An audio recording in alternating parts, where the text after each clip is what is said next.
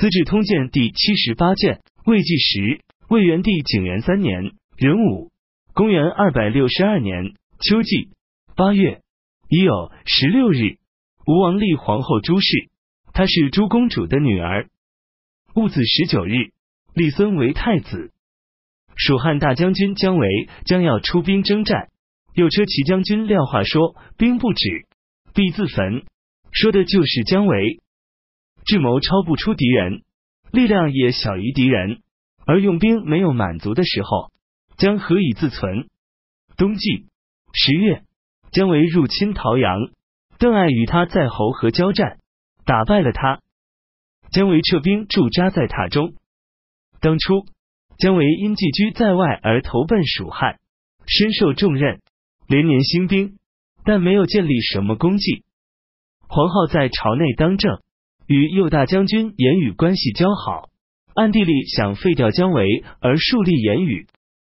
姜维知道后，就对汉后主说：“黄皓奸诈乔伟，专权任意，将会败坏国家，请杀了他。”汉后主说：“黄皓不过是在前面往来奔走的小臣，以前董允也常对他切齿痛恨，我常常为此遗憾。你何必介意他？”姜维见黄皓的党羽像树木的枝叶那样相互依附勾结，害怕自己失言，说了几句谦恭的话就出来了。汉后主让黄皓到姜维那里解释谢罪，姜维从此就更加疑虑恐惧。从陶阳返回后，就要求到榻中去种麦，不敢返回成都。吴王任命濮阳兴为丞相，廷尉丁密、光禄勋孟宗为左右御史大大夫。当初，濮阳兴任会稽太守，吴王居住在会稽，濮阳兴对他很好。左将军张布曾任会稽王的左右都将，因此吴王即位之后。濮阳兴和张布二人受到尊崇而执掌朝政。张布主管朝内官署，濮阳兴主管军国之事。二人在里里外外阿谀欺蒙，吴国人很失望。吴王喜爱读书，想要与博士祭酒为昭、博士盛冲一起讲论学术。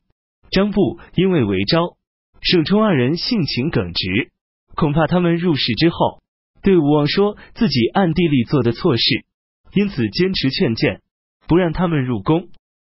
吴王说：“我涉猎学术，群书大致都读完了，现在只想与韦昭等人讲论学习以前所学的内容，这又有什么损害？你不过害怕韦昭等人谈论臣下的奸诈邪特之行，所以不想让他们入宫。像这类事情，我自己已经有所了解，不需韦昭等人说了，然后才知道。”张布十分惶恐的谢罪，又说这事恐怕妨碍政事。吴王说：政事和学术及源流各不相同，不会相互妨碍，让他们入宫没有什么不对的。而你却认为不宜让他们来，因此我才说起这些事。没想到你今日在官任事，又对我做这种不让接近儒生的事，这实在让我不能同意。张布跪下叩头。吴王说：“我不过是开导开导你，何必叩头谢罪呢？像你这样的忠诚，远近之人都很了解。我能有今日南面为君的尊严，全都是你的功劳。诗云：世皆有始，却少能终。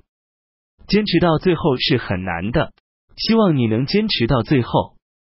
但吴王恐怕张布会怀疑害怕，终究还是顺了张布之意，废止讲论学业。”不再让韦昭等人入宫。乔俊人嵇康文章写得雄壮清丽，喜好谈论老子、庄子，高洁其行，行侠仗义。他与陈留人阮籍、阮籍的侄子阮咸、河内人山涛、河南人向秀、琅邪人王戎、沛国人刘伶是至交好友，号称竹林七贤。他们都崇尚虚无之论，轻蔑礼仪法度。每日以纵情饮酒为乐，不问世事。阮籍任步兵校尉，他母亲去世时，他正在与别人下围棋，对方要求停止，但阮籍却要他留下一块胜负。下完棋，喝了两斗酒，高声一喊，吐血数升，极度哀痛而消瘦的只剩皮包骨了。居丧期间，和平日一样饮酒无度。司隶校尉何曾很讨厌他，就在司马昭座位前当面指责阮籍说：“你是个纵情无度、违背礼仪、败坏风俗的人。如今忠贤之人执掌朝政，要综合考察人事的名与实，像你这类人，不可助长你的恶习。”于是就对司马昭说：“您正在以孝道治理天下，却听任阮籍居丧期间在您的座前饮酒吃肉。”以后还怎么教训别人？应该把他流放到四方荒远之地，不让他污染我们华夏的风气。司马昭喜爱阮籍之才，常常扶助保护他。何曾是何魁之子？阮咸喜欢姑姑的婢女，姑姑把婢女领走时，阮咸正在陪客，赶快借了客人的马去追，然后两人骑一匹马回来了。刘伶喜好饮酒。常常乘一辆小车，带着一壶酒出游，又让人扛着锹跟着，说死了就把我埋掉。